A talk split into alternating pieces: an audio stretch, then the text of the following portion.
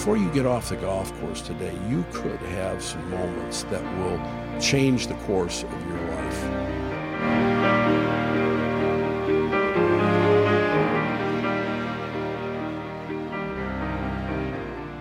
Hello and welcome to the Golf Practice Podcast. My name is Andy Hayes. With me, as always, Peter Donahue, Godfather of Golf. Pete, it's so great to to be here. Anytime in the summer where we get to catch up is a real pleasure. Absolutely. I, I you know, we're. I I hardly see anybody around here anymore. I know everyone's scattered to the wind, and I see you uh, in and out, and every every place I go, you uh, make an appearance. If I'm at the driving range in Deerfield, if I'm at Canal Shores, Yes, you know, I'm there. ubiquitous. Yeah, yeah. Well, I'm just I'm just like following in your footsteps. You know, I'm like the shadow, and then now you're returning to all these places, and and I'm I'm there. So, um, so do you have any? You know, what's the what's been on your mind lately? What's the state? Of, what state of your game? A state of uh, maybe anything? Te- I saw you teaching. Yes, you know, two lessons back to back to back. That's more than I usually see you do. So Yeah, yeah. No, I'm getting back into it. You know, I'm. Uh, I'm not. Of course, I'm not out out there uh, in the uh, in the internet anywhere that uh, anybody can find me. But I am uh, available through referral, and uh, and that's and that's how it's kind of going along. And uh, uh, it's been very, very, very nice because uh, for the overwhelmingly, uh, you know, the people that I'm with are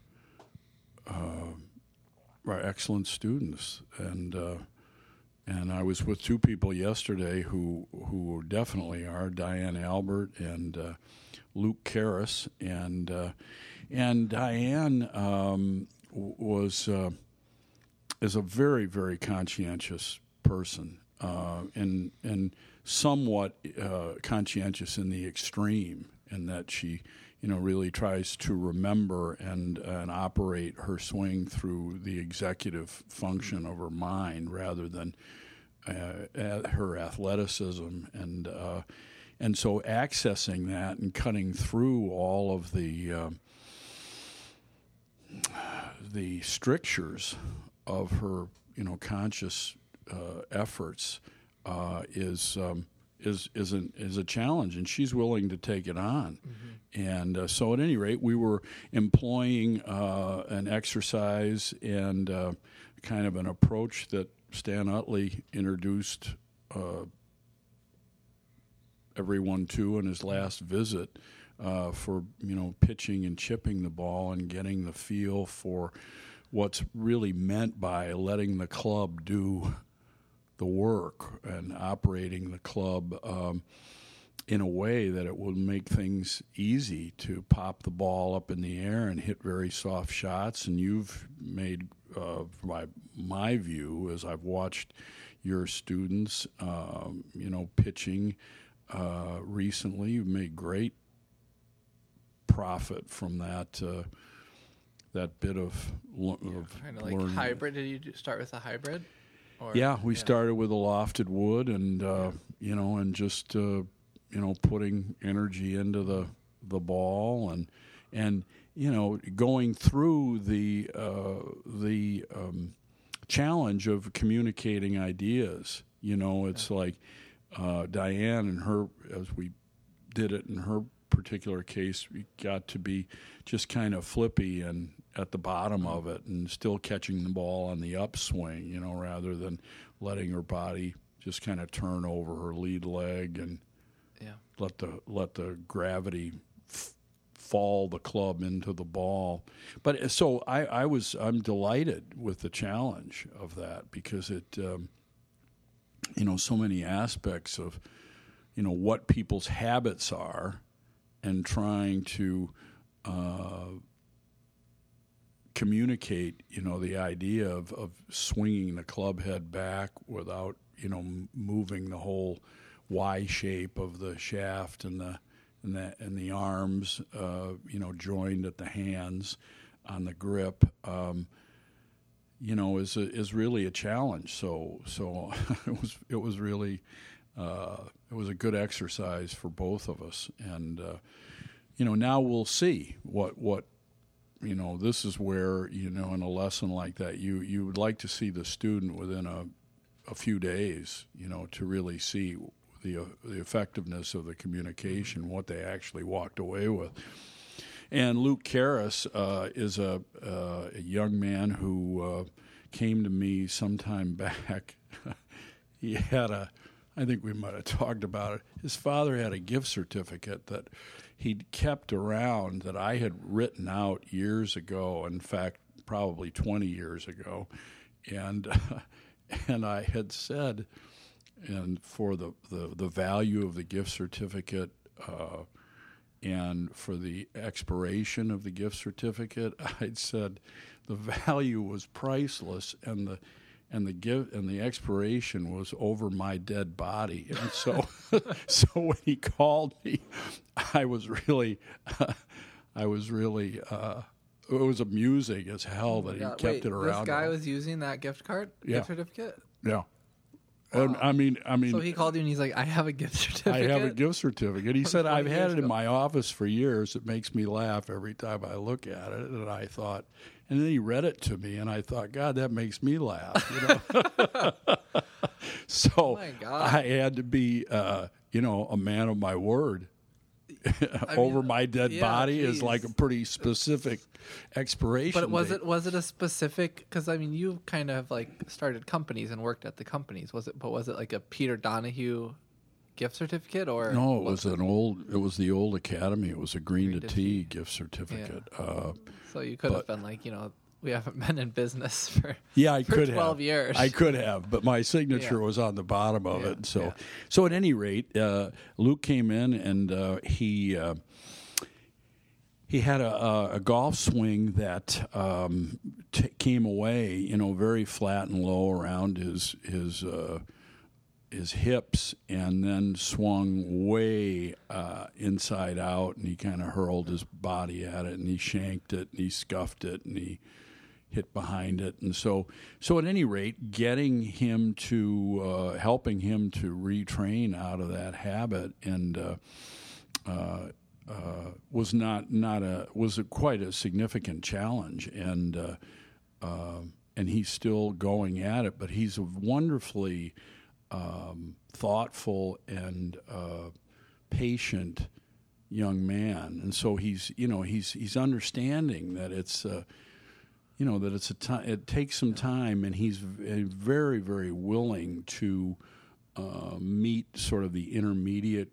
goals that one has to have in a process like that, like you know, oh, I'm starting to change the path of this thing. Uh, oh, I'm starting to hit it solid, even though, you know, he's he's put together a, a very strong grip, and uh, you know, and, and so when he hits it straight, it tends to hook, and so sure. he's okay with that.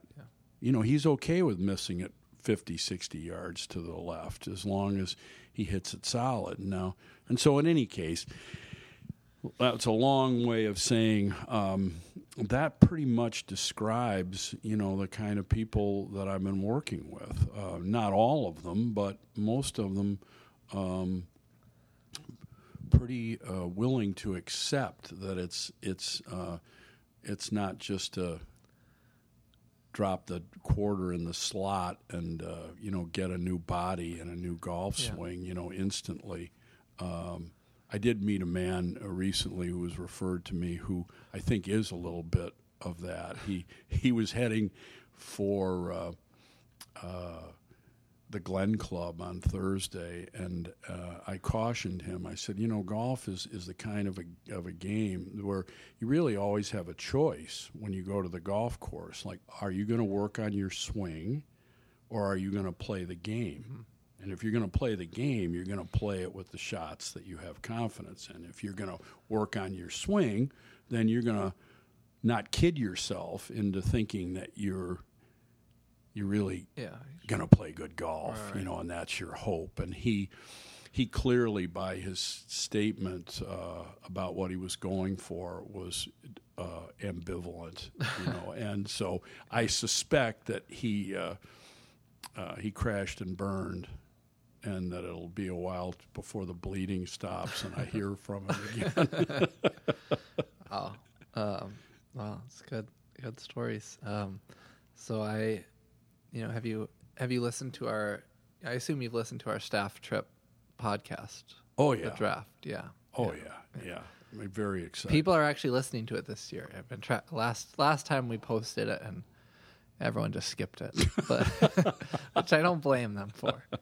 no, it's So- very much an inside story. Yeah, but they they're they're into Mm-hmm. it. This so you know, um, so I've been you know as I announced on the the podcast, I'm gonna you know I felt like for the sake of my team, I'm gonna use uh, use modern equipment.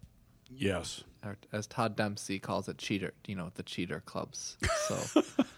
um, Yeah. You know, especially one of the events is a scram- is a scramble, and so I was just like, I would be, you know, with a hicker with a wood driver, you'd be pretty useless, you know, with some of our Right. some of our hitters that we have here. Right. So, so it's it's um, so I so I've been like started to swing them again, and it's been a little bit of like a learning a learning process, and um, in the way of uh, at first first when I the first time I did I played maybe just played like a handful of nine hole rounds with it um, with the clubs. And the first time I just felt like uncomfortable over the first shot and so I just gave myself tons of instruction on like what to do you know I just like like I was swinging the golf club for the first time and it was it was like it was a disaster. I had a had a playing lesson I mean disaster disaster meaning like just playing bog you know bogey golf so which is not that good for me. Um on hold, you know i hold two at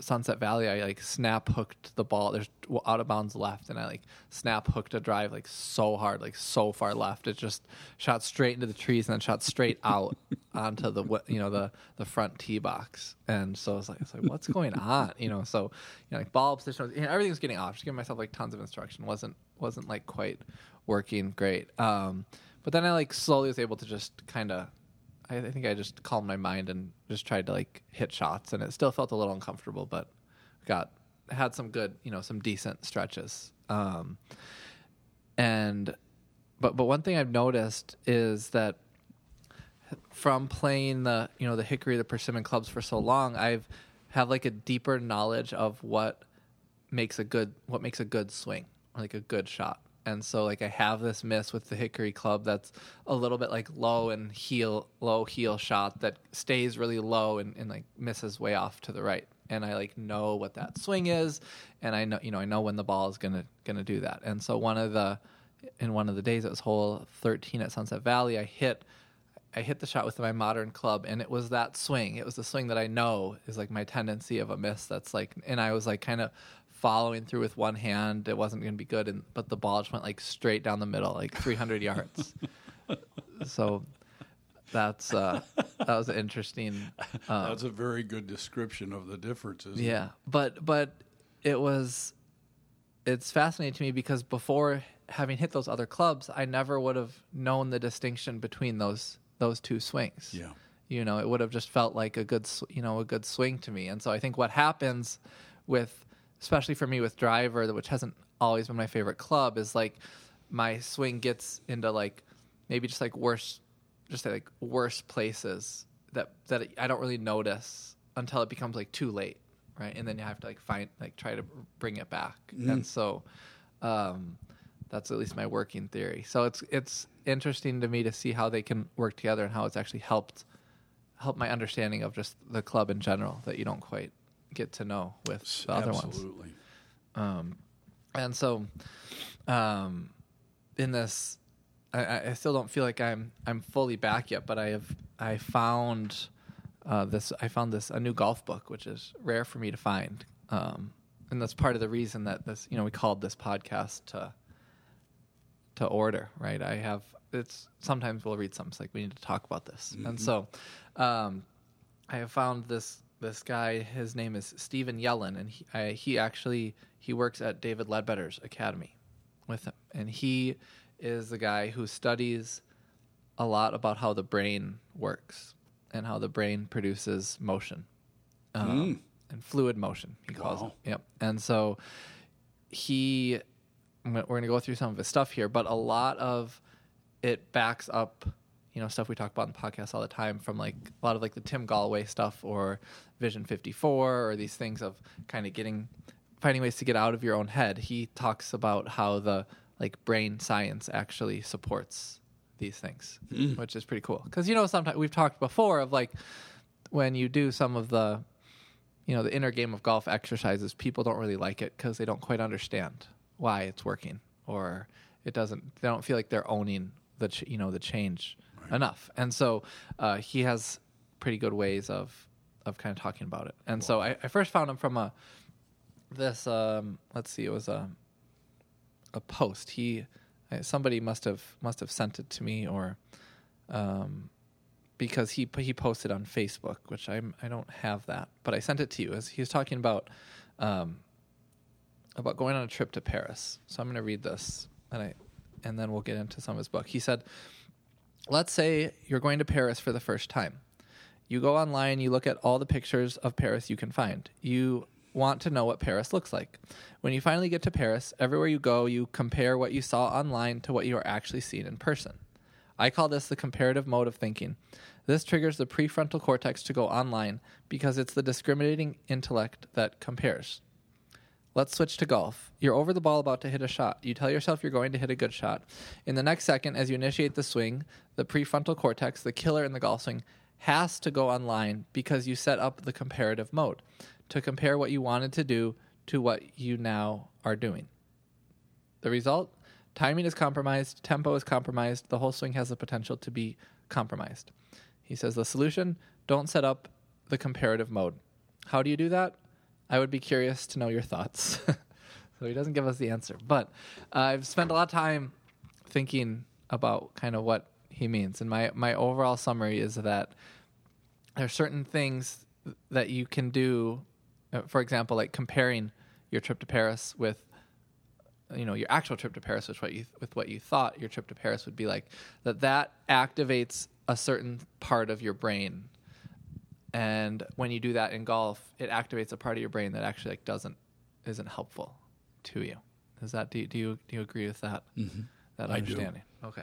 And I so um so I never I guess I did had you thought about it have you ever thought about it in that way before? Mm-hmm. yeah. Okay. Um so then I I got his book and it shipped. Took a while. It kind of took him a while to ship it to me, but that's okay. Did you Yeah. get it from him directly? I don't know. I got it on Amazon, but it like it said like usually ships within like six days, which is a weird. So he might have it might have been from him directly. Um, so he, it's, it's like so.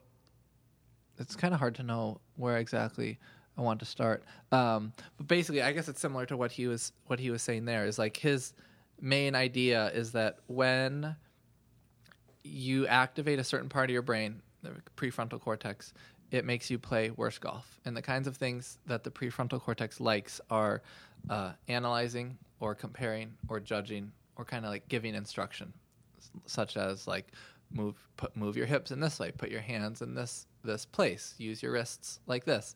It's all all other things like don't hit it left, don't hit it right. Uh, you better hit the fairway. All these sorts of things are actually um, causing the prefrontal cortex to work, and they're actually making the this other part of your brain called the cerebellum that produces fluid motion. It, it like overrides that part of your brain, and you don't have the same ability to access your your skills. Wow. No. Yeah, it's very that's very cool. It's like, uh, yeah, it's very cool. I mean, I, I I've thought of it uh, as different nervous systems, and I don't know, maybe you know that Yeah. that has some accuracy, maybe, but you know when you you you because you had sent that to me prior to. Um, or somewhere around the time that I was playing a round of golf o- Yeah. over about about a week ago Yeah. uh, over at Sunset Valley, and uh, uh, and so I guess I think it was after the round I was thinking uh, thinking about it because you, you know the quote ends with I'd be interested to hear Sure. about your your thoughts, and so I was playing the long uh, 16th hole, long for me. uh, you know, which is a, a drive, you know, between trees on the right and pond and reeds on the left, and uh, and then another wood shot, and uh, and I hit t- the two balls uh, uh, nicely and was up uh, off the green to the left, uh, just short of the green to the left, and so I had about a 35 yard pitch. And uh, the pin was cut in the front left, and it was just above a false front. Mm-hmm. And so I was I was looking at the shot and uh, and thinking uh, interested about it because I thought, well, gee, if I if I really wanted to, you know, practice this this shot or, or hit this shot close, I'd take an eight iron and I'd hit a, a low running pitch and I'd let it climb yep. up the hill. Uh, the other choice was, you know, was a, a, lofted wedge and see if you could lob it the correct distance. But the pin and the pin wasn't cut very far away from the the top of the, the front there, yeah, the the false front, mm-hmm. and so that would have been a you know a, a, challenging shot.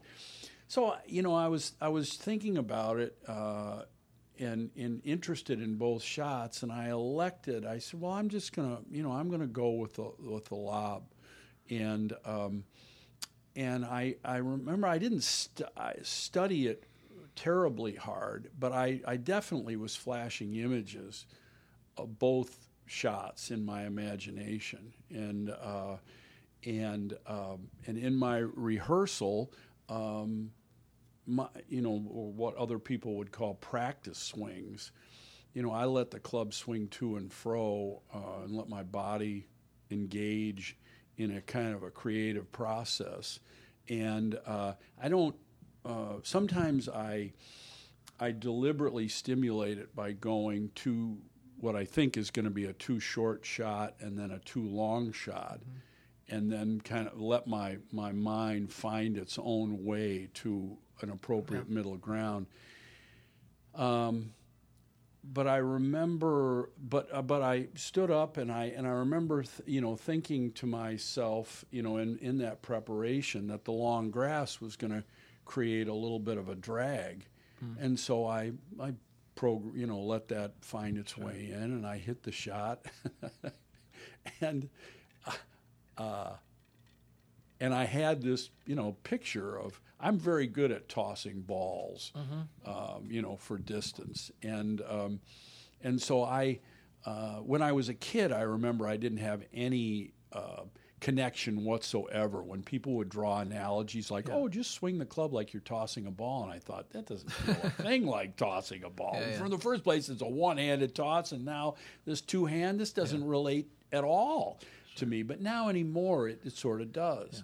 And so, at any rate, I was, uh, I, I, when you sent me that, uh, that, that uh, passage you know, I was thinking about that process and how images just sort of flashed through my mind, and I uh, just sort of reacted to those things, and then was so delighted and surprised to look up and see the ball flying and land. It was like my mind is like a genie. All I have sure. to do is image something, and it yeah. comes true. You uh-huh. know, and uh, um, so at any rate, you know, that was there wasn't any conversation about, oh, I really need this to make my par. Yeah. Um, you know, if I miss this, it will mean that yeah. I made a bad decision. You know, sure. any of the things yeah. that I might be thinking about mm-hmm. on another day in a different circumstance. Yeah. Yeah, he um, at the beginning of the book he says the the thing that the biggest thing that he learned that kind of unlocked some of this for him in his in his research was when someone told him that the that muscle memory is is stored up the same way like money is stored up in a in the bank for you. Meaning that anytime you basically in the bank anytime you put money in there it just stays and it like keeps growing. And all you have to you know you just access it you know following the rules right? Um, so he's like the same thing is true with muscle memory in golf and that the reason that um, it feels like we don't it doesn't always like stay at the level it should is because we're accessing it in the wrong way. And so that is he, he talks about how like everyone you know a common complaint is like i can hit the ball really good in the driving range but i can't out on the course right and so he's like he's saying he's saying if your muscle memory if you can hit good enough on the driving range you know not that you hit every shot perfect but like for me i could hit you know, before the round that I played where I snap hooked a ball, you know, straight left, I didn't hit a shot anywhere close to that poorly on the driving range. You know, I hit probably 10 or 12. They weren't all perfect, but they were, you know, they were out there and they were in play. And so think that's a, an example of like, okay, well now on the course, like, did I just forget that, that muscle memory or was I, you know, giving myself too many and too many instructions and too much to do? And so, cause he says that when you, the reason that that swing thoughts don't don't really work or they don't last long enough is that when you're let's say your swing thought is um, well from let's see what would my what would mine have been um, something about keeping the club uh, keeping the club head outside the hands to keep it from getting too far behind me. I, was, I remembered that that worked for me last year so i was trying to try and do it again. Um, but when you when you give yourself that swing thought you now like have activated that part of your brain um, that now is like looking for more uh, that your brain starts looking for more instruction. And so like as soon as that motion the keep the club head outside of your hands and take away as soon as that motion is done your brain starts looking for like okay now now what do i do hmm. whereas if you didn't have it as strongly he, he talks a lot about like you can have these thoughts or ideas but you can just hold them you know a lot like more softly and like quieter in your mind mm-hmm. as opposed to like this big overarching thing that you have to do mm-hmm. um that because if they become they like dominate the mind then like that causes you to perform a lot worse than you otherwise could mm-hmm. that's great that's wonderful i mean it's you know it's a um, for years and years and years you know uh, people have observed, uh, you know, that if you're just, uh, you know, you're just casually knocking a putt up yeah. to the hole, yeah. that an uncanny amount of times it goes right in the hole. Mm-hmm. And so, you know, that, that's been, a, there's been a real dilemma. Like, should I do this all the time? Should I like not care or like act like I don't care? I mean, I can't tell you, and I'm sure you you, you may very well be do, doing this yourself. How many times in a lesson I'll be demonstrating something? Yeah, you just you know swing, you know, blah blah blah, do this, swing it like this, and then if we're going over to that target, and I'll chip the ball, and it'll run, and and I'll look back at the student, and then I'll hear clink, you know, the ball hit the flag and go in the hole. And the student's eyes are, of course, at the thing, wondering, how in the world did you do that? Yeah. You know, and it's just like you say, you know, it's it's a it's holding your intent in in a very light way, and um, and um, and but a light, but I mean, it makes me think about Lee Trevino, because Lee Trevino would uh, would when he was uh, when he was in his prime, and probably still now today would almost talk his way through the entire shot. You know, his mm-hmm. caddy was Herman, and he'd say, "Herman, I'm going to blah blah blah blah. I'm going to hit this thing and run around and land." And you know, last week I was at the market and and boom, you know, he he just steps up and does that little dance of his, you know, mm-hmm. that two step and. Uh, and nails it right down the middle. Well, I, I think you know a lot of people just thought, well, he was the Merry Mex. That's why how he did things, and I think he was as cagey and smart about self his operation of mm himself as anybody who's ever played because he knew how to keep that side of his brain at bay. Yeah. Yeah. He um so so what he, the way he kind of talks about it is he he he's like let's say you're about to make a swing and let's say you have multiple goals maybe you have two swing thoughts you have how you want to shape the shot how far how high you want to hit it um, and he's like you need to take all of these all of these factors and kind of like find a way to blend them together in your mind like a like a smoothie he says mm. and if you don't if you don't blend them you you don't necessarily get it, it's not whole enough. Um, he says the brain brain physiology loves wholeness. It was designed to operate most efficiently when it experiences wholeness, and it is weakened when a part of the swing or the shot breaks wholeness, meaning something starts to dominate over something else. Mm. Mm-hmm. So, you know, we've all seen that happen, like in lessons and stuff. But it's always been it's hard to discuss, you know, teach the student that what they're doing or their default setting for some of the stuff is is not the most helpful right like Yeah. someone who wants like a bunch of swing thoughts throughout the swing like it's hard to explain to them why that isn't the most helpful way to go about it um Right. it's just say we just say well don't you know hit a shot without thinking you know Yeah. like were you thinking too much and it's like he's like well you can still have these thoughts but you're just trying to hold them in kind of a, a different way Definitely. I was giving a lesson the other day to a good, great guy. He was a lefty, and I'm a lefty, and he's a terrific athlete. But he suffers from uh, a kind of anxiety. Uh, he's gotten himself to the point right now where he's sort of yippish with his his driver. And when when we started working inside, the thing that was amazing to me was you know how he could he would just step up and his first swings right out of the golf bag with no warm up would just be piped and i mean this guy you know can hit it like you you know I mean, he can hit Sure, it well sure. over 300 yards Yep, yep. and hit it straight but by the by the eighth or, or ninth shot yes he has uh, he's missed it in the way that he misses it, you know, which Sure. is a big ass hook. okay And so now he's looking for like, what should I do? You know, should I take my takeaway? Should it be this way or that way? And then, and as, as you said, well, I I'd never seen him outside before, so I met him outside, you know, last weekend, and um, and that the pattern, that same pattern of starting off, striping it, you know, hitting an eight iron, 190 yards, like what? Uh, and and then all of a sudden a miss and then a correction and then pretty soon he's hitting the, the ground three inches behind the ball and I mean it's just it's just incredible. So you know. Um, so his his when he, the ball curves uh, hooks, Yeah.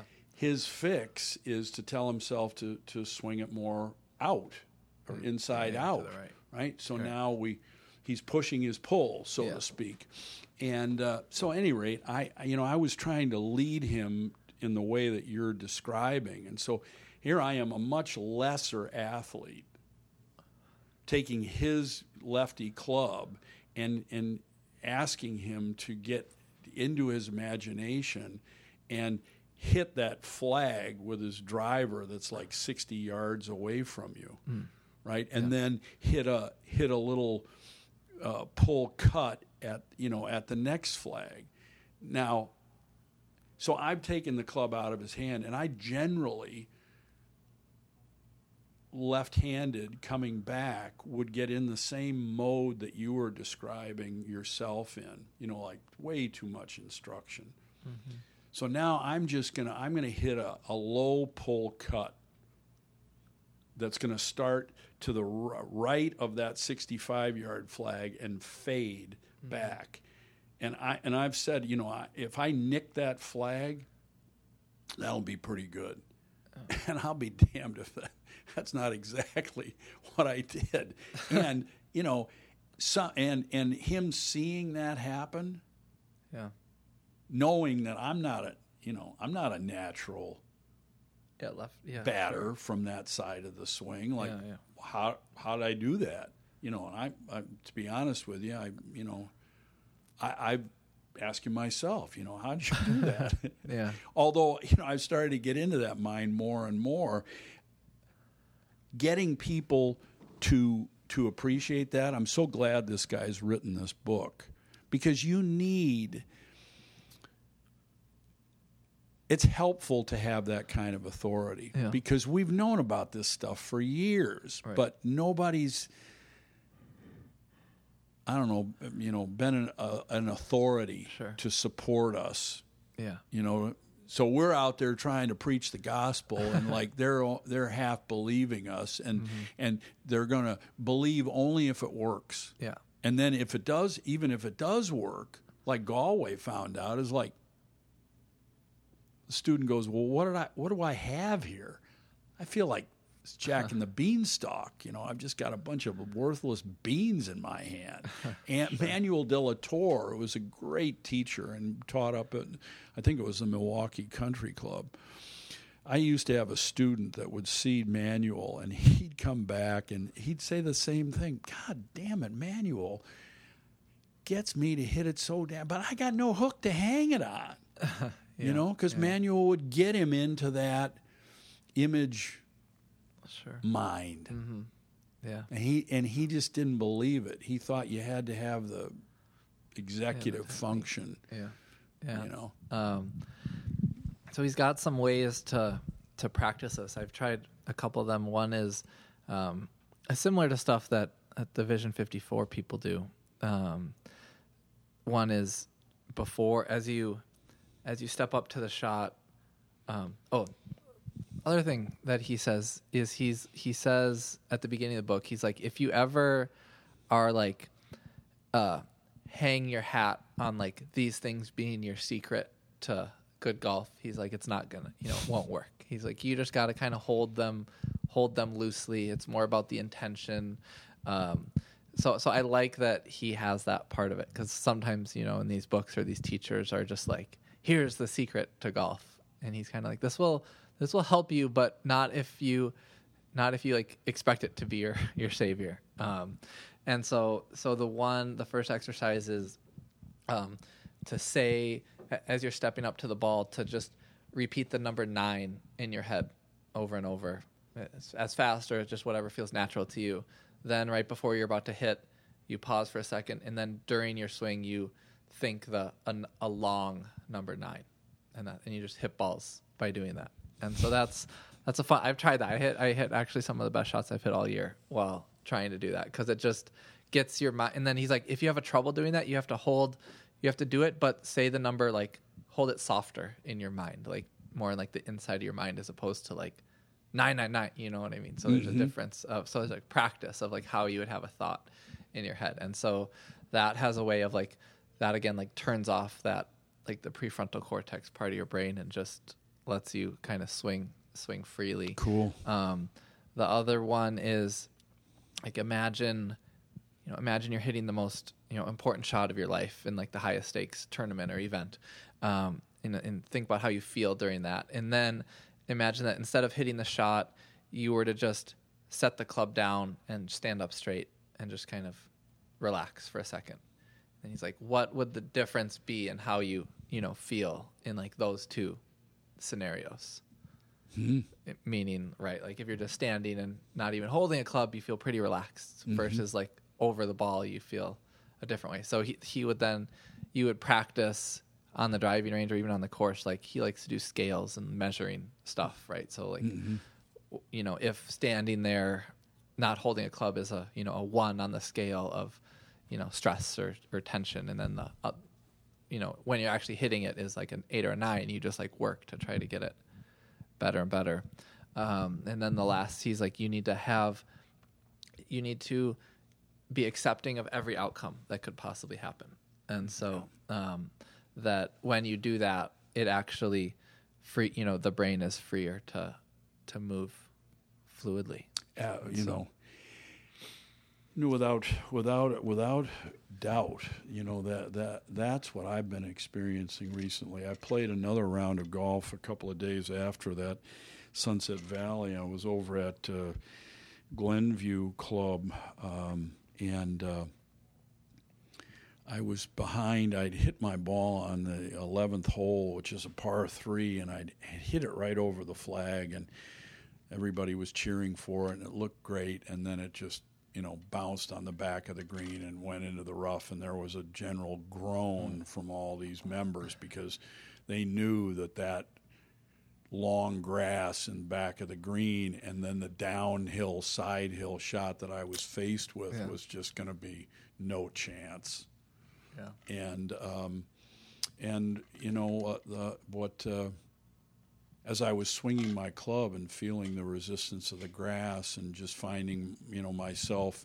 feeling that let go that Stan had uh, had coached us, you know, about that pitch and that I'd seen your students, you know, making and all these things danced in my head and uh, but the the very last thing was the acceptance of mm-hmm. Any outcome. And I pitched the ball out of there, and it and uh, it landed, and it about you know it flew about 15 yards, and it rolled and it rolled and it rolled and it rolled, and it ended up three feet wow. south of the hole, and it was like, and then I knocked it in for a par, and it was like, uh, awesome. well, there was no you know, there would have been no chance. Sure. I mean, I've chipped yeah. the ball like crap all year, and it's all because of it's yeah. exactly what we're talking about. It's like trying to be so correct and mm-hmm. and not really swinging, but being very very firm and with my hands in the club, and you know, not letting go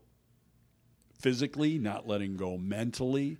Yeah, you know, and um, it's such a delightful experience. It's uh, you know, and and you know when people say, you know, how do the pros do it?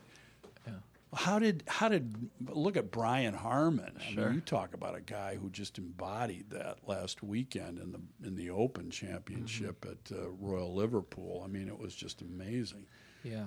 Um, what do you got there? Is he, that your book? Yeah, yeah. This is this is the book. Oh, I love it. It's nice whole pamphlet. Yeah, I know. I read it in like a day. Um, he's got a quote. Where is it? Tiger.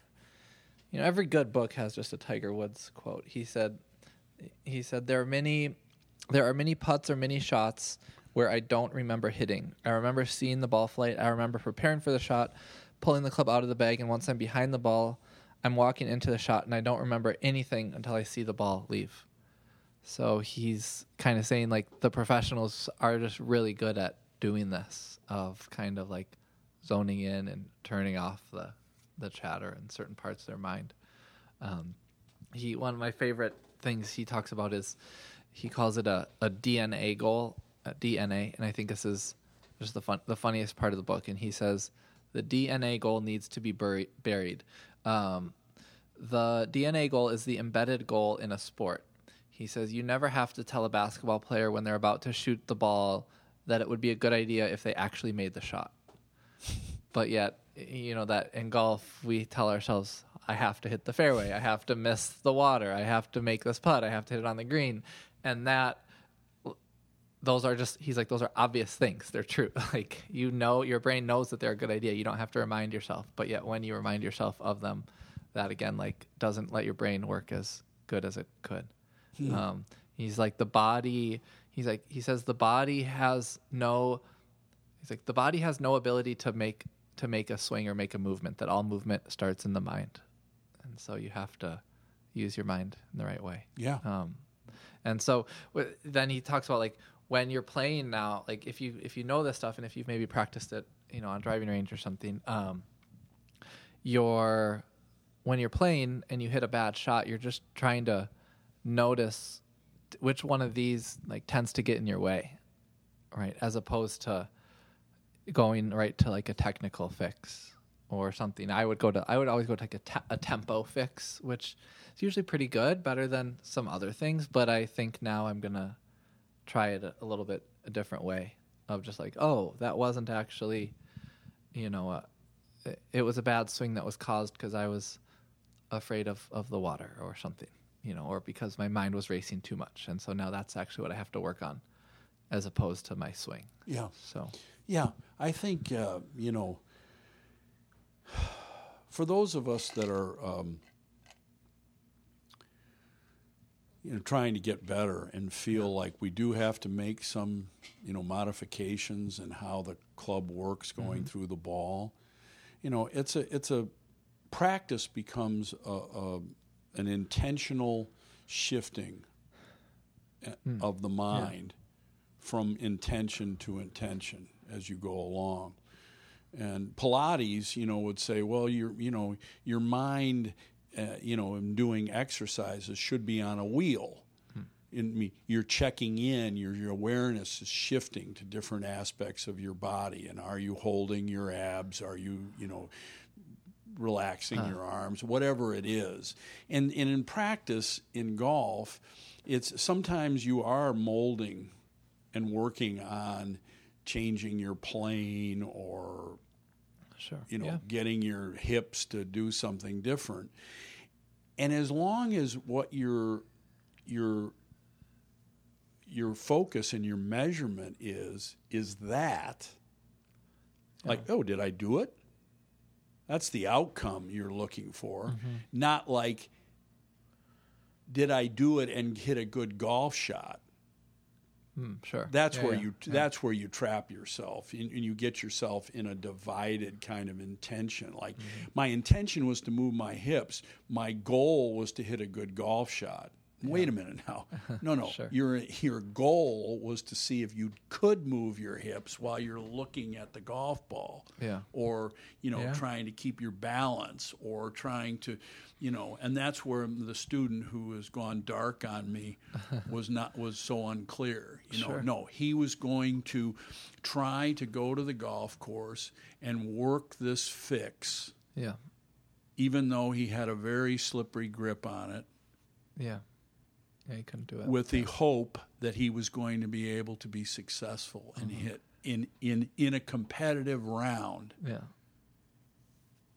You know, Sure. Yeah. that Right, is right. that is you know some people say doing the same thing over and over again is the definition of insanity. You know that doesn't work. But you tell that what that guy was trying to do that's insanity. Yeah, yeah, um, yeah. I mean, this he, this author, he works at David Leadbetter's Academy, so he works with people who are like trying to get better at golf. So this isn't. Sometimes when people read things like this, they're they're they're dismissal dismissive of them of like, oh well, you know, am I not supposed to try to get better, or am I not supposed to work on on my swing? And I, that's not really really what he's saying. He's more of just like approaching how you you know how you go about making these changes and then how you actually like um I, I would guess most people's frustration with golf is not that they aren't good enough. It's that they're probably good on the range or good in certain situations and not good in others. I think there's some who you know there's always there's always some people you want to get better but i think for the most part people are decent if you gave if you gave most people just like a free driving range with no target to hit at and just sw- swing away they'd actually be okay. Um or at least better than they do on the course right? I know it's kind of a fine like um and so he's just saying like when you have that that gap between between the driving range or between a certain course or a certain hole and other holes like that's more about your mind not being you're not accessing the your muscle memory in the right way Yeah. as opposed to you not being able to do it. I kind of in the past i kind of thought it was like well you're driving you know let's just say your driving range game let's say if my driving range game is an 8 out of 10 then my course game is going to be a 5 out of 10 right? And so if i want my course game to get better i have to make my driving range game better right? The get Yeah. driving range to 10 out of 10 so that gets the course game to a 7 out of 10 Yep. but he's saying that's not actually how the brain works. No, I agree. so- I mean, I mean, I understand, and and yeah, uh, there's um, um, when again Brian Harman, you know, was leading the Open at Yeah. Erin Hills, yep same way, yeah right? yep yep So, do you think he learned anything since Erin Hills? Sure, I mean, sure. he learned exactly what Yep.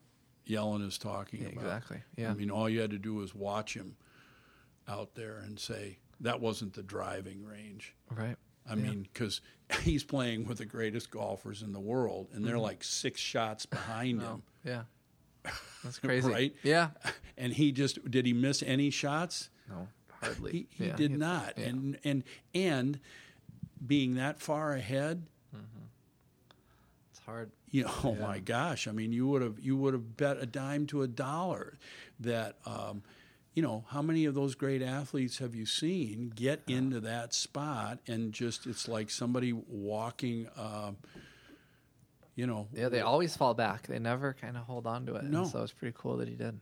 Um, yeah. Yeah, it really, and and really, I mean, think about wha- think about how he did it. I mean, he he drains. He makes two bogeys and then he makes two birdies, Yeah. and drains, you know, putts to do it. Yeah. It wasn't like, oh, I hit the par five and two and two putt. No, no, no. He let himself into this place that Yellin is describing. Yeah. And just like Spieth did in, in his prime and was so accepting and so free Yeah. that he just knocked the ball right, right in the four and a quarter inch cup in the driving rain. Yeah. I mean, it was, uh, yeah, it's, and, and I think you put it very well. You know, there is when the gap is is there between like in this circumstance, I'm this much better than I am in this circumstance. Well, then, Yeah. you know, and Yeah, so I'm interested in like seeing how this can work in my le- you know in lessons. Uh, meaning like how can you train people in on the lesson tee to access their swing in a different you know a different way that maybe translates better to the course, right? It's easy to give. It's you know with your guy, your your guy's a good example. I I bet with what you told him, you know the guy who was going to the Glen Club, what you told him was actually probably working in the driving range setting what right like he was hit, started hitting it pretty good and it's like okay now i got this now i'm going to go to the course with my new swing new swing thought but that's not really it never really works like that no, So- just for the same Yeah, reasons that you exactly. were going through. Yeah, absolutely right. Yep. um all right pete well i've got to run Okay. this has been this has been a true privilege so um, Thanks for inviting me thank you again. pete talk to everyone next time Bye bye.